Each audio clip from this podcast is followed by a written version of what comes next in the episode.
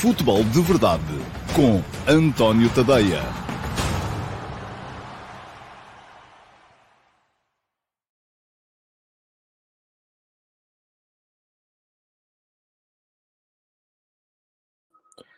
Olá, muito bom dia, sejam muito bem-vindos à edição número 745 do Futebol de Verdade. Hoje é uh, terça-feira, dia 14 de fevereiro de 2023 e uh, o pequeno atraso deve-se, entre outras coisas, ao facto de ter finalmente chegado o cabo de rede, que vai fazer com que daqui para a frente, muito provavelmente, as emissões do Futebol de Verdade deixem de ter aqueles problemas de arrastamento de imagem e de som. Hoje, se calhar, ainda vai acontecer, porque fiéis àquilo que é o horário das entregas, seja do que for, aqui em casa entregam sempre alguns por volta do meio-dia e meia. E hoje o senhor chegou para entregar, era meio-dia e 27, portanto já não tive tempo das duas uma. Ou montava as coisas e atrasava mais, ou então uh, não montava. E continuamos a fazer o futebol de verdade, ainda hoje por Wi-Fi. Amanhã já vamos ter ligação direta ao router e, portanto, com certeza com menos problemas uh, para quem está aí desse lado a ver. Ora, muito bem tal como de costume. E vou colocar aqui já, desde início, a passar em rodapé o endereço do meu Substack, é tadeia.substack.com.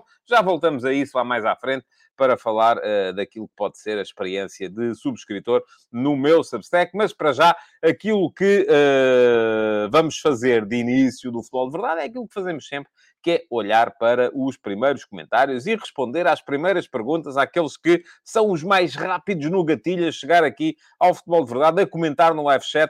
Já sabem, os primeiros 3, 4, 5, dependendo da complexidade das perguntas e das respostas, têm sempre aqui resposta em direto no Futebol de Verdade. Quem não quiser estar ali preocupado com a necessidade de ser uh, rápido, uh, o que tem que fazer é seguir o canal. E fica aqui o link para quem quiser seguir o meu canal de YouTube. Um, ativem as notificações para serem avisados sempre que eu entro em direto. É só clicarem em cima do inscreve no canal e depois em cima do uh, sino para ativarem as notificações e serem avisados pelo próprio uh, do YouTube sempre que eu entro em direto e dessa forma poderem vir cá deixar as vossas perguntas. Ora, muito bem. O primeiro a chegar hoje foi o Viriato da Beira. Bom dia, Viriato. E uh, o Viriato, eu andava aqui curioso, ando aqui curioso, não sei se o Viriato é mesmo de Viseu ou se uh, está aí. Eu percebi que era do Académico, quando foi esta eliminatória entre o Académico de Viseu. Estas, porque foram duas, Taça da Liga e Taça de Portugal, entre o Académico de Viseu e o Futebol Clube do Porto. Uh, mas não sei se é mesmo de Viseu ou não. Mas pergunto ao Viriato, esta época há vários tubarões sem impressionar. Manchester City, Bayern, Liverpool, Paris Saint-Germain ou Real não parecem tão fortes. É, hum, acho que está a fazer aí um salto mais comprido que a perna, Viriato. E pergunto ao Viriato, acredita que será um destes a vencer a Champions ou vê uma surpresa a acontecer? Acredito que será um desses a vencer a Champions. Embora, uh, enfim, o Napoli está fortíssimo este ano. Vamos ver se consegue lá chegar ou não. Uh, há sempre a hipótese de, repente, o de Chelsea começar a funcionar, do próprio de Chelsea e eventualmente lá chegar. Mas, de resto, não vejo grandes hipóteses de a coisa sair desse uh, lote muito restrito de clubes. João Correia, bom dia. Uh, está, veio só mesmo dizer bom dia, dizer que está muito contente por hoje poder ver ao vivo o Futebol de Verdade. Seja muito bem-vindo, João. Muito bom, bom dia também ao Domingos Ulossa, que veio cá só para dar os seus bom dias. E o JSL uh, pergunta, bom dia, uh, pergunta, pensando já nas Champions e nos clubes portugueses, concorda que o Benfica está bastante pressionado para este embate com os belgas? O Benfica vai jogar com o uh, Bruges já amanhã. taças perdidas e Porto à espreita. Concordo.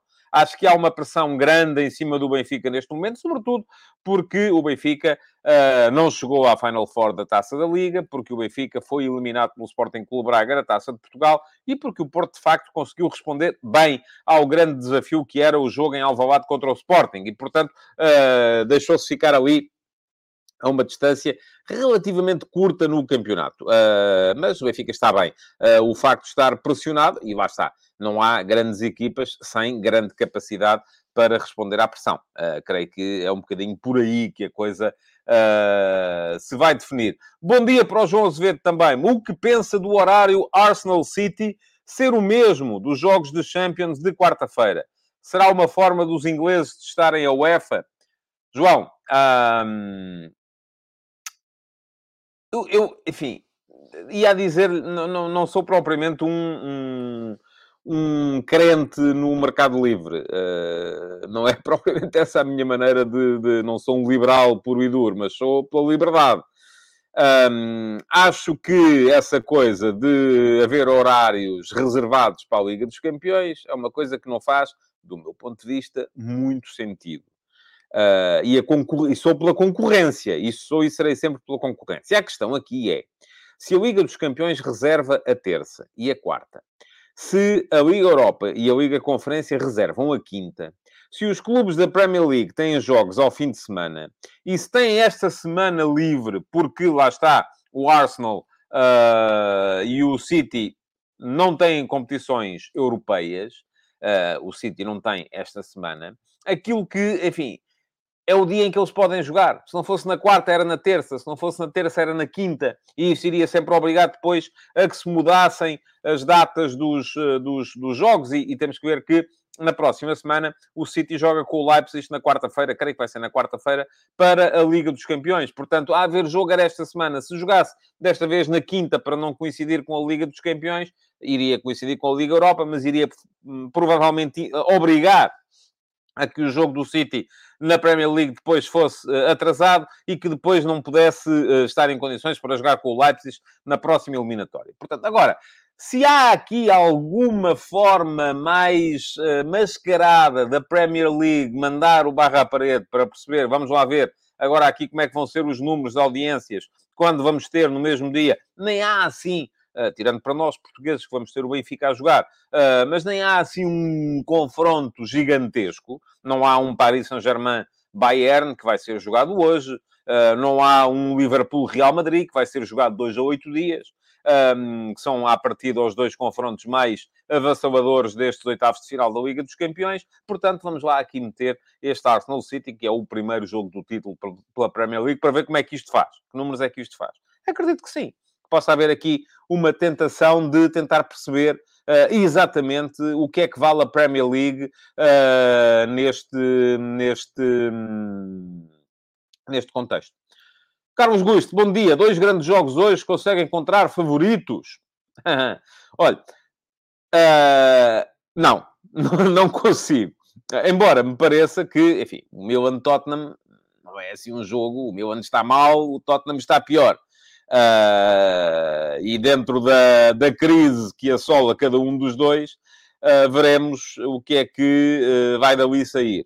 Eu acho que há, sobretudo, um jogo absolutamente overwhelming hoje, que é, de facto, o Paris Saint-Germain-Bayern. Aliás, escrevi um bocadinho sobre isso hoje de manhã nas conversas de bancada e fica aqui o link para quem quiser ler, sendo que o meu ponto de partida é um bocadinho aquele da, do confronto entre a nova ordem e a velha ordem.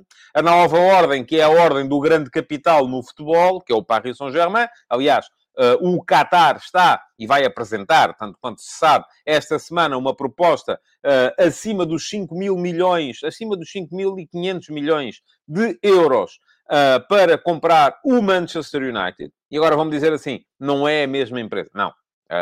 quem é dono do Paris Saint-Germain é a QSI, Qatar Sports Investment, e quem uh, está uh, à partida uh, a perfilar-se para comprar o Manchester United é a QIA, Qatar Investment Authority.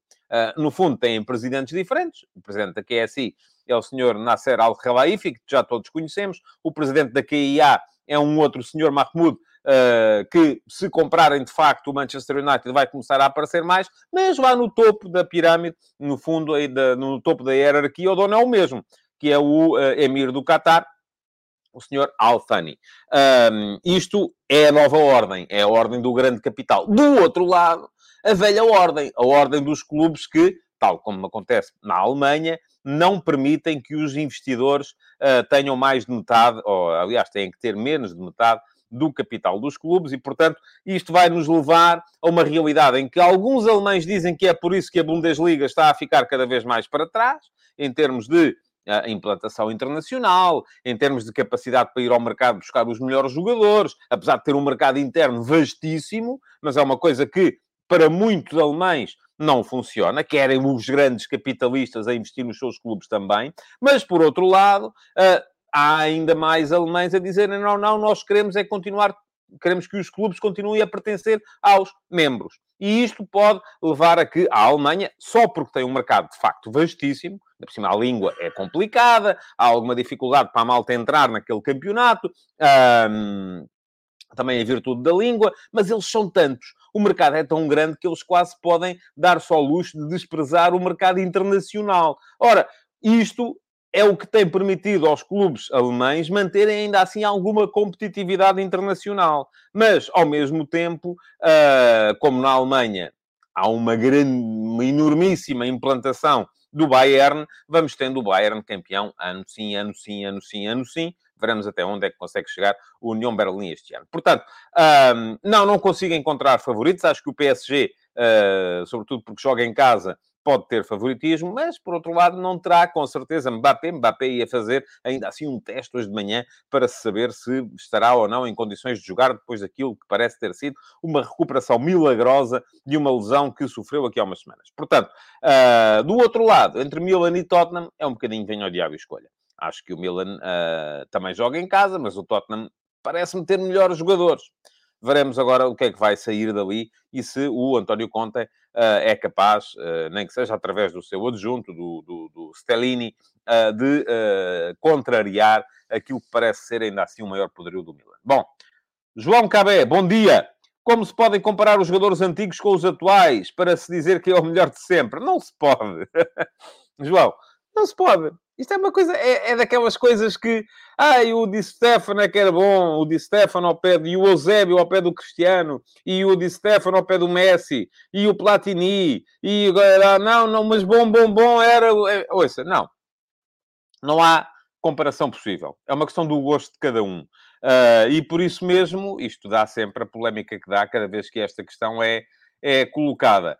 Vem cá os Spanenko lá uh, dizer uh, que gostaram muito do F80 sobre o Xalana. Pois, uh, sai um, continua a sair um F80. Obrigado ao Spanenka pelo incentivo. Sai, o F80 já foi uma secção que saía diariamente no meu Substack. Neste momento está a sair apenas uma vez por semana porque eu não conseguia aguentar aquele ritmo de escrever uma cromobiografia todos os dias. Portanto, neste momento sai uma vez por semana, saiu o Xalana na última sexta-feira, que foi dia 10. Esta semana vamos ter mais uma cromobiografia de um jogador que marcou os 100 anos de competição nacional do futebol em Portugal, sempre em dia de aniversário. A do Xalana saiu no dia 10 de fevereiro, porque ele faria anos uh, nesse mesmo dia 10 de fevereiro. E vou deixar aqui o link para quem quiser uh, ir lá, uh, ainda assim, ler porque, uh, de facto, o Chalana foi um dos melhores jogadores da história do futebol português e vale a pena conhecer a história da vida dele. Bom, uh, vamos lá, temos que seguir para, com, com o futebol de verdade, e é só ver se havia aqui uh, comentários acerca daquilo que eu tenho vindo aqui a dizer, até aqui, vamos lá ver o que é que vocês têm a dizer. Pá, pá, pá. O que é que está para aqui? Ora, vamos lá ver. Um, o Mateus Oliveira diz que o Bayern é muito favorito na Champions. Uh, aliás, o Bayern é. Mas vamos, vamos chegar a isso lá mais à frente. Diz o Afonso Pereira. Não, isto é uma pergunta, não perguntas não há mais. Uh, o Lourenço Felizmino, hoje é dia de PSG contra Bayern, também é uma pergunta. E diz aqui o duplo que surpresas só até às meias finais. Chegar a uma final é muito complicado. Eu presumo que esteja a referir-se a equipas portuguesas, concordo. Mateus Oliveira, ainda se o PSG empatar hoje, já será um bom resultado. Um, o Pedro Almeida vem cá brincar e dizer que o Benfica está sempre pressionado. Uh, e o Pedro Santos diz que é irónico o futebol, o Bruges está a fazer uma Champions brilhante e um campeonato ridículo. Hum, não é bem assim. Uh, porquê, Pedro? Porque o Bruges está a fazer uma Champions muito à conta daquilo que foi um, um arranque brilhante. Porque, aliás, se nos lembrarmos, o Bruges veio ganhar ao Porto 4 a 0 ao Dragão, mas depois apanhou 4 a 0 em casa. A ponta final da fase de grupos do Bruges já foi com falta de ar. Portanto, vamos lá ver como é que vai ser uh, uh, daqui para a frente. O Pedro Santos vem também dizer que o Real Madrid e Elche também é à mesma hora. Pois, mas não tem, com certeza, o mesmo apelo uh, internacional que terá um jogo entre o Arsenal e o Manchester City. O duplo diz ainda que se eu sou pela concorrência sou liberal, não necessariamente. Não vamos estar agora a debater isso aqui, porque isto é para falar de futebol.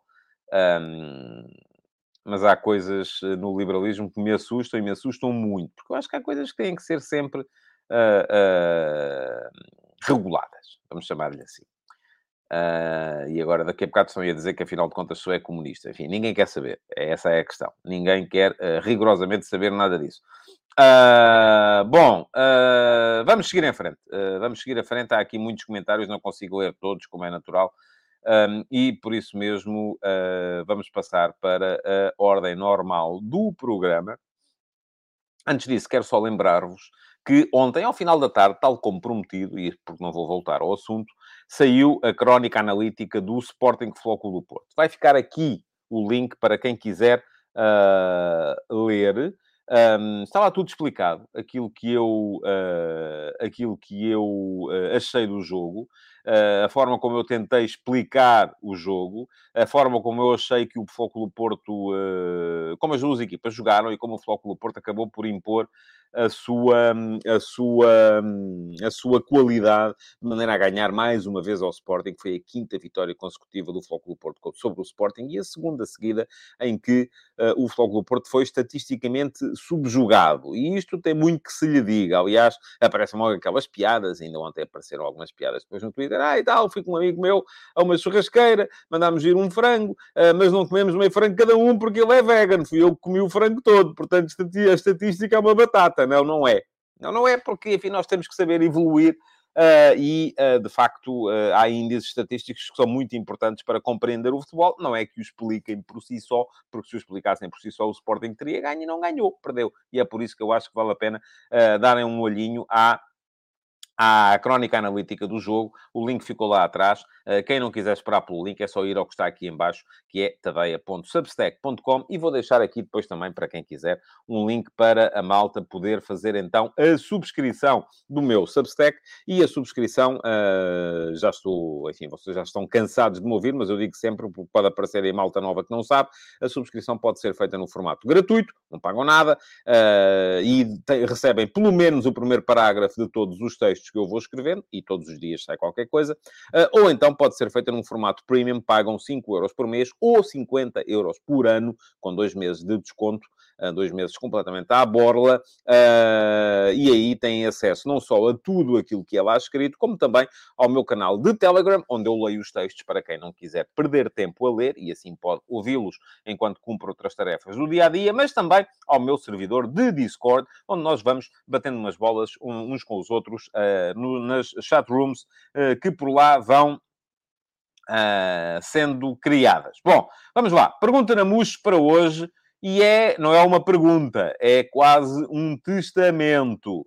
Uh, cá está ela, vem do Pedro uh, 2150. Não sei quem é o Pedro 2150. Uh, se estiver aí, faz favor de se acusar e dizer o 2150, calculo que não seja apelido. E pergunta ao Pedro, eu achei a pergunta muito interessante. Quando falou na reação à perda por parte do Benfica, lembrei-me do conceito de rest defense, recentemente reintroduzido no vernáculo futebolístico após a derrota no amigável frente ao Cádiz por Eric Ten Hag. Schmidt uh, estará muito bem familiarizado com este termo, com origens alemãs, originalmente Restfeld, Restfeldsicherung ou Restverteidigung, uh, no fundo é a mesma coisa, é defender uh, a descansar. Uh, e provavelmente esta reação à perda forte da equipa do Benfica será um resultado do foco do treinador no posicionamento ou estrutura defensiva no momento da posse. Eu acho que é mais ao contrário, Pedro, mas já vou tentar explicar. Da mesma forma como Mourinho intensificou a importância das fases de transição quando chegou à Inglaterra, podemos estar a presenciar um ponto de inflexão de metodologias táticas no nosso campeonato. Eu acho que não é só no nosso campeonato, é em todo o lado como fomentar esta polinização cruzada de escolas táticas e como podemos aumentar a exposição do nosso campeonato, notoriamente assente no recurso ao treinador português. Bom, esta pergunta do Pedro, que já o disse, me parece extraordinariamente interessante, e diz aqui o João Costa que isto está a ficar com uma linguagem difícil de entender, para entender uma tática, uh, e o Mateus Oliveira também diz a mesma coisa. Isto não é uma pergunta, é um editorial Uh, e o duplo diz que já fez composições em testes de português menores do que esse comentário do Pedro. Bom, também não deve ter tido grande nota, o duplo. Mas vamos lá ver. Uh, eu acho que a questão é muito interessante. Uh, agora, eu acho que está a colocar o Pedro, enfim, pode ser vista de um lado ou do outro. E a, a única coisa que não me interessa aqui e essa não me interessa rigorosamente nada, foi logo, apareceu logo um comentário no uh, YouTube a seguir a esta pergunta. Ah, o Schmidt não inventou nada, quem inventou foi o Sérgio. Ouçam, não me interessa nada isso. O Sérgio Conceição há 20 anos e o. Uh, uh, o, o, quem, quem é que fala? O Jesus há. Ouça, não me interessa nada isso. Eu, eu, eu, eu costumo achar que a última coisa que foi inventada no futebol, em termos mundiais, a última grande tendência foi o, o, o futebol de posse e pressing da Holanda em 74. E isto está tudo montado em cima disso. Agora, depois, do que é que estamos aqui a falar? Estamos aqui a falar basicamente de uma coisa que eu resumo à componente estratégica. E aquilo que hoje em dia uh, torna o, o, futebol mais interessante de avaliar é a multiplicidade estratégica. Nós, até aqui há pouco tempo, dividíamos as equipas entre uma equipa de, de posse, uma equipa de transição, uma equipa que defendia baixo, uma equipa que defendia alto, e isto, enfim, servia muitas vezes para definir uma equipa. Hoje em dia, e eu acho que, nesse aspecto, até a equipa mais camaleónica em termos estratégicos que temos em Portugal, ao mais alto nível, é o Futebol Clube Porto. O Benfica é muito igual, de jogo para jogo. O Sporting é muito igual, de jogo para jogo também. O Futebol Clube Porto, não. O Clube Porto, por exemplo, vou dar-vos um exemplo e vocês, se quiserem, dão um salto ao meu Substack para ver as crónicas analíticas. E vou deixar aqui só dois exemplos. O Porto Sporting para o campeonato ah, três exemplos, pronto. O Porto Sporting para a Taça da Liga e o Porto Sporting de anteontem. Estes três jogos foram estrategicamente abordados pelo Sérgio Conceição de forma diferente. E não é porque estava 4-3-3, 4-4-2. Não, não, joga com três defesas. Não, joga com cinco. Ah, mas ele ali pôs o Uribe no meio dos centrais, no primeiro jogo. Ah, e depois no outro jogo a seguir foi o Galeno que baixou. É verdade. Isso, vou dizer-vos, é irrelevante. Aquilo que me interessa a mim avaliar não é se ele tem 4 atrás, ou 5 atrás, ou 4 à frente, ou 18, ou 45, ou 97. Não me interessa nada. Aquilo que me interessa avaliar é o foco estratégico. Porque é cada vez mais isso que define as equipas. Onde é que vamos defender? E vimos, por exemplo, no jogo de campeonato, o Porto foi defender lá em cima. Foi pressionar a saída de bola a 3 do Sporting. No jogo da Taça da Liga, e sobretudo porque ele veio a seguir a um Benfica Sporting, em que o Benfica tentou ir pressionar a saída de bola do Sporting e deu-se mal, porque o Sporting saiu muito bem.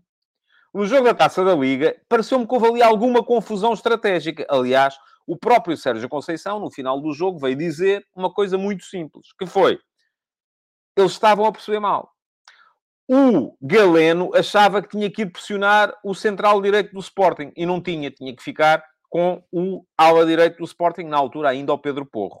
E ao intervalo desse jogo, o Sérgio Conceição corrigiu e passou a fazer, face à saída a 3 do Sporting, não pressão, mas sim contenção. Isto é, baixou a primeira linha de pressão, uns 10 metros, e os dois jogadores da frente ficam pura e simplesmente a conter. E o Francisco Ferreira diz aqui uma coisa que é verdade, mas que não é isso que está aqui em causa, que é um jogador como o Otávio permite que nunca se saiba como vai jogar o Porto. Mas não é isso. Isso é verdade, mas não é disso que estamos a falar. Podia ter vindo cá dizer que 2 mais 2 são 4. Também é verdade, mas não é disso que estamos a falar. Uh, aqui há focar-se na questão dos posicionamentos. O Otávio, a gente nunca sabe se joga no meio campo, se joga como extremo direito, se joga como... Não, mas não é isso. É verdade, mas não é isso. Uh, aquilo que estamos aqui a discutir ou a debater é outra coisa. Uh, e o Diogo Borges diz que já se perdeu como é que isto responde à pergunta. Já lá vamos. As coisas temos que levar algum tempo até lá chegar. Lá está. Onde é que se defende? Como é que se defende? Cada vez mais. Por exemplo, o primeiro Porto do Mourinho, o Porto que ganha a taça UEFA em 2003, é um Porto de pressão alta. É um Porto que ia sempre, defendia em função da posição da bola, ia sempre com dois jogadores Uh, uh, e está aqui o Pedro Cerqueira a dizer o PP não tem posição. Também é verdade, mas também não é disso que estamos a falar. Esqueçam os posicionamentos dos jogadores. A estrutura. Estamos a falar da estrutura. Estamos a falar da estrutura. Onde é que se defende? Qual é a atitude perante a bola? Onde é que se mete a pressão? O Porto, no início da época, no primeiro jogo com o Sporting, meteu a pressão nos três de trás. E, entretanto, já meteu os três de trás, já os deixou a jogar. E isso está lá aprovado com imagens nas crónicas analíticas no meu Substack. Porquê? Porque lhe interessava meter a pressão noutro sítio. Outro exemplo. O Porto, neste último jogo, os seus médios defensivos eram os médios que estavam mais à frente. O Porto jogava uh, uh, e saía a jogar quase sempre com o André Franco, que será o menos agressivo de todos, ao lado dos centrais. E depois, o Uribe e o Gruitch, que são os médios mais agressivos para as segundas bolas, eram quem estava mais à frente, em posse. Porquê? E aqui a, a pergunta que é colocada pelo Pedro tem um bocadinho a ver com isto, que é Uh, uh, e ele dizia, eu vou ter que recuperar porque a pergunta era muito longa e eu já não consigo lá chegar. Mas ele dizia aqui, a dada altura, uh, que se a reação à perda forte da equipa do Benfica será um resultado do foco do treinador no posicionamento ou estrutura defensiva no momento da posse. Eu acho que é ao contrário. O que o Pedro me está a perguntar é se as equipas atacam consoante a maneira como defendem, e o que eu defendo é que as equipas defendem consoante a maneira como atacam. Pode parecer a mesma coisa, mas não é. Porque é que este, o nosso, o, o, o, é que neste momento uh, o, o Benfica é uma equipa mais forte na reação à perda, mas não tão forte na pressão alta? Porque é que o Porto é mais completo nesse aspecto? Tem mais tempo de trabalho com o seu treinador. Essa é a primeira questão. A segunda questão, e a questão aqui que tem a ver com a especificidade do Benfica, o Benfica é mais forte na reação à perda porque mete muita gente na frente enquanto está a atacar. E, portanto, aquilo que tem a fazer é, naturalmente, quando perde a bola, tem muita gente perto da zona onde perde a bola e tenta abafar. Se tivesse menos gente na frente a atacar, provavelmente faria um, uma forma de defender diferente mais contenção e não faria tanta, uh, não teria uma reação à perda tão forte. E depois poderia definir se ia pressionar na frente, se ia pressionar a bola, uh, e isso vê-se melhor no momento em que o adversário não está em transição, mas está em organização, e o que é que ia fazer nesse, nesse preciso momento. Uh, ora bem, o que é que vocês têm a dizer? Uh, pergunta aqui o Rafael Mota se a estratégia para o jogo não é definida com base nos jogadores que têm para o jogo. Eu acho que a estratégia é muito definida com base naquilo que cada equipa ou cada treinador quer tirar do jogo e tem muito a ver também com as, as especificidades do adversário. Uh, é natural que o, se o treinador percebe que o adversário tem dificuldades na saída curta, mas faz ainda assim a saída curta, vai fazer pressão alta nessa saída curta. Mas se o treinador percebe que essa saída curta é apenas uma, um engodo, como é muitas vezes no caso do Sporting, que aperfeiçoou essa saída curta, uh, já se calhar não vai com a mesma sede ao pote e não vai da mesma maneira tentar fazer. E aqui ao pote não é ao Pedro Gonçalves, é mesmo aos três de trás. Uh, não vai da mesma maneira fazer pressão na saída de bola, uh, porque percebe que se faz a pressão, pode, essa pressão é facilmente ultrapassada e o adversário tem condições depois para explorar o espaço vazio na, na, nas costas. Diz aqui o Alcides Correia, e é verdade, o Barça do Pep era impressionante. Chegava a meter oito jogadores nos últimos 30 metros, lá está. É uma equipa, depois tem que ser particularmente uh, condicionadora no momento de transição defensiva, que é quando, quando perde a bola. Reação à perda, lá está. Porquê? Porque tem muita gente na frente. Uma equipa que não coloca tanta gente na frente não precisa de ter uma reação à perda tão forte pode fazer um, pode defender de outra maneira, fazer a, o tal rest defense, pode fazer a tal defesa mais baixa, uma defesa em que fica, limita-se a ficar um bocadinho mais à espera do adversário. Mas eu estava a dar aqui o exemplo do Porto do Mourinho, porque o Porto do Mourinho 2003 foi uma das equipas com pressão mais alta, tinha também uma boa reação à perda, mas o Mourinho foi evoluindo, e eu reparem, quando eu digo evoluir aqui, não tem que ser necessariamente para melhor, é nem para pior, é mudou, consoante mudaram as características dos seus jogadores e consoante mudaram os desafios que lhe são colocados pelo adversário. E o Mourinho depois, por exemplo, foi campeão da Europa com o Inter a fazer uma defesa muito baixa. Agora, a, a, a pergunta que me faz o Pedro é como é que uh, se pode, e eu vou ter que recuperar outra vez, porque não consigo e tenho que retirar daqui o comentário, desculpem, do Alcides, que está aqui em cima. Uh, como fomentar esta polinização cruzada de escolas táticas? Eu acho que, idealmente, aquilo que pode acontecer, ou que deve acontecer, é que uma equipa seja capaz de interpretar as várias formas de defender. Não é fácil. Por que razão é que o Porto do Sérgio Conceição é neste momento a equipa mais completa neste particular? E volto a dizer, não tem nada a ver com o Otávio ser umas vezes extremo-direito, umas vezes médio-centro, o PP ser umas vezes defesa-direito, eh, extremo-esquerdo, médio-centro, segundo avançado. Tem nada a ver com isso. A estrutura. Estamos a focar-nos na estrutura. O Porto do Sérgio Conceição é a equipa mais completa neste momento nesse aspecto. Porquê? Porque é a equipa que tem mais tempo de trabalho do treinador. O Sérgio Conceição está a começar uh, ou já começou a introduzir as suas ideias junto desta equipa, vai para seis anos. Seis anos dá. Ah, mas os jogadores mudam, certo, mas a estrutura e a forma de encarar cada jogo não muda assim tanto. Por que razão é que os jogadores chegam ao Porto e é muito raro o caso do jogador que é titular uh, nos primeiros dois, três meses de estar no Porto? Aconteceu com o Taremi, aconteceu com o, o, Acontece com todos. Aconteceu com o Galeno. Acontece com todos. Enfim, os jogadores, posições menos complicadas de entender, defesas centrais, uh, entram mais depressa. Mas, regra geral, os jogadores que estão nas linhas da frente levam muito mais tempo a entrar. Porquê? Porque têm que ser trabalhados, sim têm que perceber bem qual é que é a forma da equipa jogar, não só do ponto de vista da defesa, como do ponto de vista do ataque. Quais são os comportamentos que são esperados deles em cada momento. Isto não é só o 4-4-2. Quando as pessoas esperam, ai, tem que se mudar a maneira de jogar. Não tem a ver, não é mudar do 4-4-2 para o 4-3-3 e pimba, já está. Aquilo que temos neste momento, em termos estratégicos, é um Porto que é capaz de interpretar uh, uma, uma defesa mais pressionante e uma defesa mais uh, uh, vamos chamar-lhe assim, condicionadora pela espera. Temos um Benfica que tem uma reação à perda muito forte, que não tem uma pressão alta tão forte assim e por isso mesmo nem sempre a faz, mas que depois é forte também a defender os espaços no seu, no seu último terço. Temos um Sporting que, em termos defensivos, se calhar está a sofrer também um bocadinho pela incapacidade dos seus jogadores da frente neste momento para pressionarem como faziam os jogadores que tinha até aqui há uns tempos. E depois, em termos ofensivos, também é preciso vermos como é que é feita a saída. Por exemplo, neste momento, o Porto sai muito, e este jogo com o Sporting foi caso disso, sai muito em saída longa. Uh, e por isso mesmo, os dois médios mais agressivos, Uribe e Gruitch, estavam à frente do André Franco, no momento de saída de bola porque o André Franco é um jogador que dá, se calhar, mais critério na saída. O Uribe e o Gruitch são jogadores mais fortes depois na luta pelas segundas bolas. E quando se saem a saída longa, já se sabe que o que vai sair dali, 95% das vezes, é uma segunda bola para ser disputada num duelo, num, num, numa bola dividida. Portanto, uh, isto são nuances estratégicas que vão muito para lá daquilo que é o, o 4-3-3, o 4-4-2, o 3-5-2. Enfim, isso é importante, os posicionamentos são importantes? São, mas não explicam o futebol, nem pouco mais ou menos.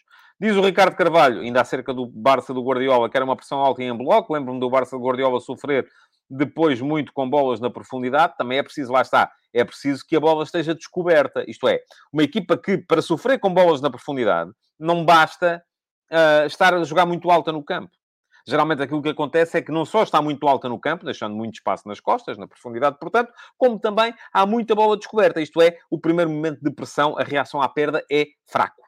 E se a reação à perda é fraca, se a bola não está pressionada, se do outro lado está um jogador que tem tempo e espaço para levantar a cabeça e perceber onde é que vai meter a bola, é muito provável que qualquer equipa sofra com bolas na profundidade. Não é por ter defesas centrais rápidos ou lentos, é sobretudo porque deixou o homem que faz o passe completamente à vontade. Uh... João Souza, então e orientar a defesa consoante como ataca o adversário. Fortes na pressão para contrariar equipas de posse e força na reação à perda para contrariar equipas de transição. Eu acho que, enfim, é uma maneira válida, mas é uma maneira de, de, de se anular as suas próprias características. Uh, é, é demasiado. A componente estratégica do jogo tem essa questão, que é uh, anular muitas próprias características para se ir muito à procura daquilo que, que é a anulação das características do adversário. E depois qual é que é o risco? Há um dia em que o adversário não apresenta nenhuma nuance particular. E a equipa pergunta a si própria, e agora como é que nós jogamos? Qual é a nossa identidade? Não tem. E isso é problemático. Uh, é possível dizer que essa equipa do Barcelona, ou outra equipa, é a melhor equipa de todos os tempos? Ou apenas é possível comparar com equipas minimamente contemporâneas? Não lhe sei responder a isso. Peço-lhe imensa desculpa. João Costa, por isso o futebol tem sofrido evolução na maioria dos países, trabalho dos treinadores estrangeiros. Eu não vejo tanta questão assim. Aliás, eu... Uh, uh, lá está. As pessoas têm muito aquela coisa do quem é que inventou, quem é que fez, quem foi o primeiro, quem é o maior, quem é. Quer saber disso para nada. A melhor equipa da primeira metade de campeonato em Portugal foi o Benfica. Isto é inquestionável. E eu, para dizer isto, não tenho que dizer que o Roger Schmidt inventou seja o que for. Não inventou nada. Rigorosamente nada. Está a jogar como jogava no PSV o ano passado. Como jogava no Leverkusen aqui há uns anos. Uh, mais, e, e, não tem sequer que ter um modelo de futebol mais desenvolvido ou mais evoluído. Esqueçam lá isso. Não acho que o Roger Schmidt tenha trazido para o campeonato português nada que os treinadores portugueses de topo não conhecessem. Agora, está, isso não implica, ao mesmo tempo, que ele não tivesse montado no Benfica a melhor equipa da primeira metade do campeonato. Porquê? Porque adequou de forma exemplar uma ideia a um grupo de jogadores porque conseguiu fazer desse grupo de jogadores um grupo absolutamente complementar, em que todas as necessidades estavam a ser respondidas, e porque apostou pelo caminho certo na forma de uh, uh, uh, resolver aquele que é um problema, que é o problema da sobrecarga de jogos. Ele conseguiu que aqueles jogadores, muito o mesmo núcleo, conseguissem jogar ao mesmo nível durante muito tempo. E aí há mérito. Agora, ele não... Ah, é porque inventou o Gegenpressing. Não inventou nada. O, o, o, o, o Ranick, que é o inventor do Gegenpressing em termos de teorização, esteve no Manchester United e, uh, quando se viram livros dele, respiraram fundo. Uh, não tem que se inventar rigorosamente nada aqui. Diz o Jorge Fernandes que o Inter do Mourinho jogava muito à bola. O jogo em Barcelona foi condicionado por uma expulsão. Em Milão e o Barcelona levou um baile de bola. Já não me lembro disso a esse nível de detalhe. Jorge, uh, lamento. Luís MSG vem cá dizer que isto está fraco de likes, que a malta é tão comodista que nem um like como sinal de gratidão pelo trabalho. Vamos lá, é malta, é meter like. Ricardo Carvalho, é impressionante, ou impressionante foi a forma como o Sérgio Conceição, nesses seis anos, conseguiu ter sucesso a jogar de formas distintas. Não vou tão longe. Consoante as características dos jogadores, uh, não são tão distintas assim, embora de facto, sim, é isso que eu estava a dizer, é a equipa mais. Aliás, o Porto, esta época, já jogou de formas muito distintas com os mesmos jogadores. Ou seja, não é, ai, tenho o Marega, ataca à profundidade, ai, tenho o Vitinha, futebol curto pelo meio. Não. Se vamos por aí, vamos mal. A ideia é, tenho estes jogadores, tenho que ser capaz de conseguir que eles joguem, ora de uma maneira, ora de outra, e se consigo isso, fantástico. Agora lá está. É preciso muito tempo de trabalho para isso. Isso não se consegue do pé para a mão. Uh... Pergunta aqui o João Costa, lá está, é o problema da modernidade. Qual será o treinador português mais empreendedor? Não sei. E vou-lhe dizer mais, João, não me leva mal, não quero saber.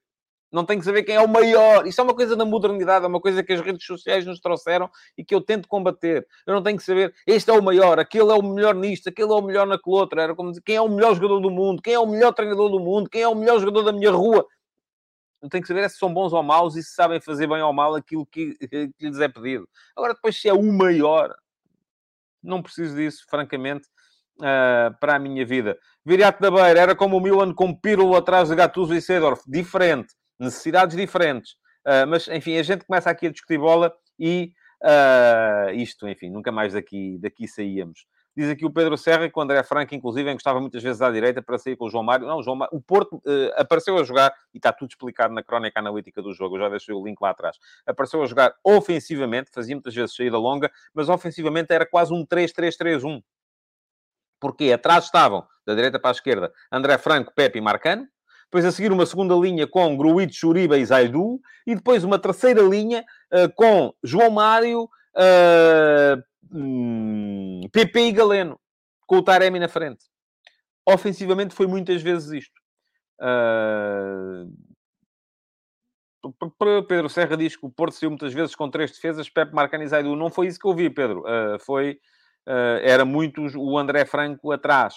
Uh, mas pronto, enfim, temos que seguir em frente. Ficávamos aqui a discutir. Eu gosto quando a gente discute futebol, um, porque é sinal quando estamos a discutir outras coisas que de futebol têm pouco e que cada vez mais estão a ocupar uh, o, o, o, espaço do, do, do, futebol.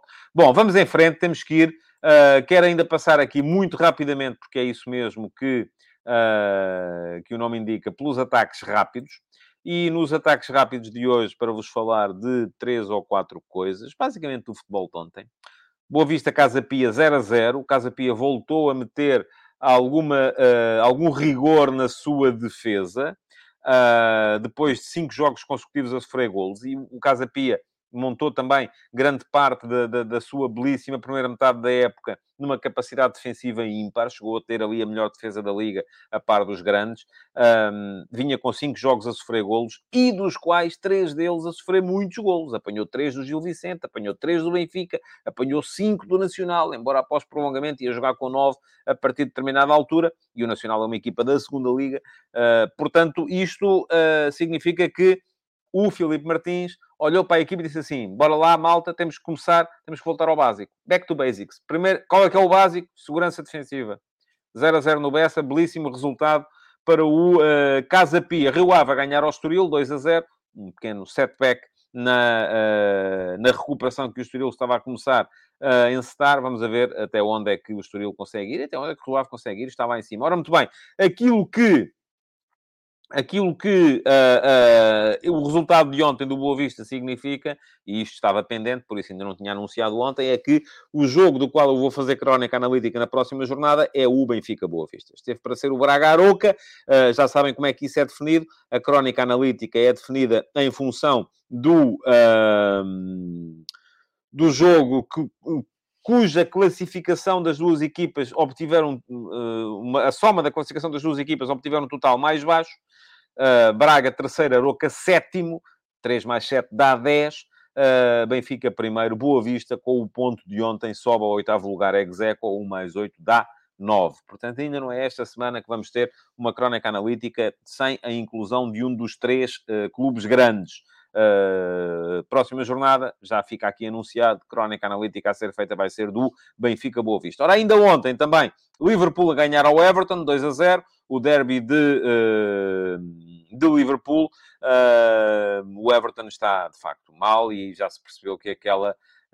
que aquela um, primeira reação e aquela vitória sobre o Arsenal, depois da entrada do uh, Xandais, acabou por não ser uh, duradoura, pelo menos. E além disso, empate a zero, miserável jogo uh, do Inter com a Cremonese na Série A, o que deixa o Inter já a 15 pontos do Napoli, em segundo lugar na tabela da Série A. Portanto, o Napoli aparentemente vai ter aqui uma, um passeio daqui até a final da, da Série A e pode fazer uma coisa muito simples que é centrar-se mais na Liga dos Campeões. E atenção, eh, eu sei, este Napoli é uma equipa que não tem grandes nomes ao nível que têm uh, uh, outras equipas. Uh, o Vitor Barros veio-me cá corrigir e dizer que é a Sampdoria. Não sei porque é que eu escrevi Cremonese. Sim, Sampdoria. Já na semana passada foi, era Cremonese e eu disse Salernitana. Estou estou a começar a baralhar as equipas de fundo da tabela da, da, da, Série A. Peço desculpa, o Inter empatou com a Sampdoria. Não vi o jogo, de facto. Tenho, tenho desculpa nesse, nesse, uh, nesse aspecto. E diz o Pedro Almeida que o Napoli é que ganhou a Cremonese, é verdade, 3 a 0, não é? Pois foi, foi isso mesmo. Bom, Uh, isto quer dizer que o Napoli, é verdade que não tem uh, jogadores, aliás, tem lá jogadores que foram rejeitados da Premier League, como o Anguissa. O Anguissa andou no Fulham e não servia. Uh, o, o, Karatsvelia é um jogador georgiano que andou no campeonato russo e também houve ali, o Locomotivo não o aproveitou.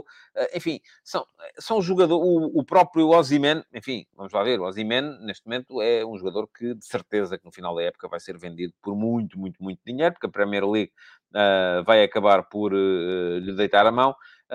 mas é, é, uma equipa do Nápoles, tem lá o Mário Rui, Mário Rui é o titularíssimo como defesa esquerdo desta equipa do Napoli uh, e não, não coube na lista de 26 da seleção portuguesa para o Campeonato do Mundo, porque havia uh, Rafael Guerreiro e porque havia Nuno Mendes, uh, dois laterais esquerdos à frente dele. Mas é um jogador que tem uma capacidade ofensiva extraordinária e o Napoli, enfim, não acredito, muito francamente, que possamos deixar de ver o Napoli campeão esta época em Itália. E já vos disse aqui, gosto da ideia porque gosto dessa ideia de, de termos campeões diferentes à medida que os campeonatos vão mudando de ano para ano. A mim, aquilo que me chateia é ter sempre os mesmos campeões, como acontece, por exemplo, na Alemanha. Bom, vamos em frente, vamos passar rapidamente ao ataque organizado de hoje, para pontuar aqui o regresso da Liga dos Campeões. E para vos falar uh, dos dois jogos de hoje, Milan-Tottenham e Paris Saint-Germain-Bayern. Enfim, Milan-Tottenham. O Milan não tem estado bem, aliás, uh, tem apanhado que contar, inclusive, do Inter. Uh, perdeu duas vezes com o Inter recentemente e isso fez com que se atrasasse. O Pioli tem tido ali uma série de problemas que têm a ver, entre outras coisas, com a instabilidade uh, emocional do Rafael Leão, que é um jogador que, uh, já o disse aqui na semana passada, os italianos queixavam-se muito de influência nefasta do entorno, dos, uh, das pessoas que estão à volta do jogador português, que estaria mais interessado já em sair, em ir à procura de um melhor contrato, do que em melhorar e andar à equipa tudo aquilo que ela Uh, precisava que ele desse neste, neste momento. Há a possibilidade do Rafael Leão jogar hoje. O, pergunta aqui o Jovem se será Porro contra Leão. Duvido porque duvido que Pedro Porro jogue depois da, da exibição uh, muito negativa que fez contra o uh, Leicester City no fim de semana. Acredito que vai jogar o Emerson Royal como ala direito. Uh, mas, de qualquer maneira, aquilo que me parece é que estamos a falar aqui de duas equipas que não vão ter muita história nesta edição da Liga dos Campeões. Um, o Tottenham é muito Kane, Son e depois uma incapacidade total para ter bola e para uh, controlar os jogos, porque a equipa lá está, tenta controlá-los muito atrás e não é capaz de o, de, o, de o, fazer, porque não tem qualidade nas linhas mais recuadas. E do lado do Milan, uma equipa que, enfim, uh, tem Giroud num bom momento, uh, se não tem Leão para estar a, dar os esticões que ele costumava dar no jogo, tem muita dificuldade para impor a sua qualidade. Portanto, parece destas duas, uma delas vai chegar aos quartos de final, mas não me parece que seja, de qualquer modo, uh, um candidato a ganhar uh, a Liga dos Campeões. Agora, outra conversa no outro jogo de hoje, uh, que é o Paris Saint-Germain-Bayern. E diz aqui o Viriato da Beira, e eu também já ia lá chegar mais à frente, quem passar deste duelo, Tottenham-Milan, que calha as portuguesas nos quartos, caso passem, e uh, era, ao bocado estive a olhar uh, para as possibilidades que há. Eu acho que tanto o Benfica como o Foco do Porto podem perfeitamente seguir em frente para os quartos de final. Uh, o Benfica é mesmo favorito, amplamente favorito. O Porto, não vou dizer que seja favorito, mas, de qualquer maneira, parece-me que é uma equipa que é capaz, perfeitamente, ou pelo menos está ela por ela com o Inter, neste momento. Uh, e uh, aquilo que me parece é que tanto Benfica como Porto para terem boas possibilidades de chegar às meias finais, uh, era apanharem com o vencedor deste jogo entre o Milan e o Tottenham. Vamos a ver. Um... Diz aqui o Divua Castro que o Milan voltou atrás no pagamento ao Sporting e que é por isso que o Rafael Leão quer, quer sair. Uh, vamos, vamos ver. Bom, uh, agora, uh, ia dizer, depois teremos então, depois não à mesma hora, um fantástico Paris Saint-Germain, Bayern. Há toda essa componente que eu, que eu já falei lá mais atrás e que está escrita nas conversas de bancada de hoje, que tem a ver com o facto de ser a nova ordem contra a velha ordem, o Paris Saint-Germain dos cataris contra o Bayern tradicionalista. Uh, mas há todo um jogo fantástico para ser aproveitado. Temos um, um Bayern que conseguiu substituir bem o, o, o Neuer, o Sommer está, a fazer um bom, uh, um bom, uma boa época, que conseguiu, uh, que ganhou no lado direito com o Cancelo aquilo que tinha à esquerda uh, com o Alfonso Davis e tem dois laterais muito fortes do ponto de vista ofensivo. O Pamecano está a assumir-se como central de grande qualidade na equipa do, do Bayern. Musiala está a assumir um papel diferente no meio-campo com, com Kimmich. Depois há Sané, há, há Müller, um, há Kingsley Coman. Enfim, o ponta de lança, podemos dizer, não é fantástico, Choupo-Moting, mas acaba por ser um jogador uh, muito interessante e que tem uh, justificado com golos a sua, a sua presença, mas do outro lado, apesar de não haver, uh, aparentemente, não haver Mbappé, o, o, aquilo que vamos ver é, com certeza, o, diz-me aqui o Vitor Pinto que o Cancelo está a jogar à esquerda, mas hoje, tanto quanto sei, vai jogar à direita porque vai haver Alfonso Davis. por acaso não vi ainda nenhum jogo do Bayern com o Cancelo. Uh, mas uh, vamos, vamos ver, vamos ver, vamos ver. Uh, diz o Joven também que o Sadio Mané já joga na segunda mão, nem estava a contar com ele para, para agora. Do outro lado, um Paris Saint-Germain sem Mbappé, enfim, ia fazer ainda um teste hoje de manhã, mas era de, era de duvidar que ele pudesse até jogar a segunda mão, quanto mais a primeira, mas não tendo Mbappé, vai ter com certeza Messi e Neymar na frente.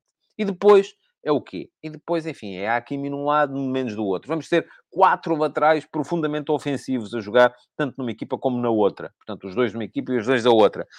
Hum, eu vejo, francamente, esta equipa do Bayern mais forte, mas lá está há, a questão do fator casa. E o fator casa pode favorecer, de certa forma, uma imposição do, do PSG, além de que é o fator Messi. É? E Messi faz sempre, faz sempre sentir a sua, a sua enorme influência nas suas, nas suas equipas. Agora, depois, amanhã, Borussia Dortmund-Chelsea. Vou dizer aqui, aquilo que está a jogar o, o Chelsea, acho que o Borussia é favorito, mas, enfim, o Chelsea tem melhor equipa. Portanto, mas é, é preciso um Chelsea muito melhor do que aquele que se tem visto para conseguir ultrapassar o Borussia. Bruges-Benfica. Uh, o Bruges está uh, uh, numa fase muito complicada. Já mudou de treinador. depois da, da, da quebra que, que aconteceu na ponta final da fase de grupos da Liga dos Campeões. O Benfica está a melhorar. Acho que o Benfica é favorito. E para a semana vamos ter mais quatro jogos. Liverpool-Real Madrid. Vamos ver até que ponto é que o Liverpool consegue fazer seguir, depois da vitória de ontem sobre o Everton, consegue subir aqui um bocadinho de nível, porque se não subir está tramado e o Real Madrid segue em frente. Eintracht Frankfurt-Napoli, Napoli favorito, no meu ponto de vista, uh, embora o Eintracht, enfim, o Eintracht é uma equipa que estava ao nível do Sporting, que o Sporting não passou por não ter uh, solidez do ponto de vista mental para aguentar o desafio, porque senão teria passado, com certeza, aliás, o Sporting ganhou sem espinhas em, em Frankfurt. Pergunta-me aqui o Rui Gouveia se eu vou estar a comentar na RTP3 a seguir aos jogos. Hoje não, amanhã sim. Uh, e ainda na próxima quarta-feira, Leipzig-Manchester City. Manchester City favorito, do meu ponto de vista. E Inter-Porto. Lá está. O Porto está muito bem neste momento.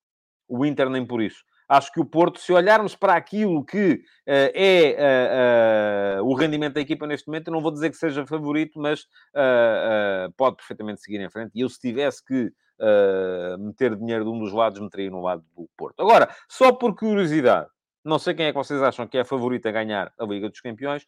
Faço, fiz aquilo que faço com muita regularidade, uh, que foi uh, chegar ao, ao, ao 538, o tal site norte-americano com uh, previsões, um, e para perceber quem é que eles dão como favorito. Eles dizem que é o Bayern o favorito a ganhar esta Liga dos Campeões, com 23%, apontando em segundo lugar para o Manchester City com 21%. Uh, são, estes, são estes os favoritos. Agora, o que eu achei muito curioso nas previsões do 538 é que dão 7% de hipóteses ao Benfica de ganhar a Champions e dão 4% de hipóteses ao Porto de ganhar a Champions. Uh, é pouco? É, é mais do que eu daria, porque acho muito difícil uma equipa portuguesa lá chegar. Uh, e, aliás, tanto Benfica como Porto aparecem neste, neste uh, à frente, por exemplo, do Paris Saint-Germain, que tem também 4%, tal como tem o Porto. De uh, Tottenham, 3%, Dortmund, 3%, Inter, 3%, Leipzig, 3%, Milan, 1%. Uh, portanto, eu acho que a, a perspectiva normal é dos dois clubes portugueses estarem nos quartos de final e depois, dependendo do sorteio, de poderem até eventualmente chegar a umas meias finais, que seria uma proeza, vou dizer-vos assim, enormíssima. Final, acho muito difícil. Mas, enfim, cá estaremos para ver. Pergunta-me aqui o João Ben quais são as percentagens para o Napoli. 8% neste momento, uh, à frente do Napoli, só uh, o Real Madrid com 9, o City com 21 e o Bayern com 23, sendo que o Benfica é o quinto favorito do uh, 538. Uh, e diz aqui o João Sousa, e faz sentido, que o PSG deve ser 4 por apanhar logo com o Bayern, é verdade que sim, da mesma forma que, então, uh, o facto de termos uh, um Liverpool-Real Madrid também pode justificar o facto do Liverpool só ter 5%, embora o Liverpool também não esteja propriamente bem neste momento uh, em termos de futebol. Bom, amanhã cá estarei mais uma vez para vos falar um bocadinho daquilo que vão ser os jogos de logo e para antecipar, sobretudo, esse Bruges-Benfica de amanhã. Uh, para já, aquilo que vos posso pedir então é que deixem o vosso like na emissão de hoje, que comentem a emissão gravada, uh, para, não só para poderem candidatar-se a ter a pergunta na MUS na emissão da amanhã, mas também para ajudar aqui um bocadinho em termos de algoritmo para o programa aparecer a mais gente. Muito obrigado por terem estado aí. Amanhã estarei de volta. Até lá. Futebol de Verdade. Em direto de segunda a sexta-feira, às 12h30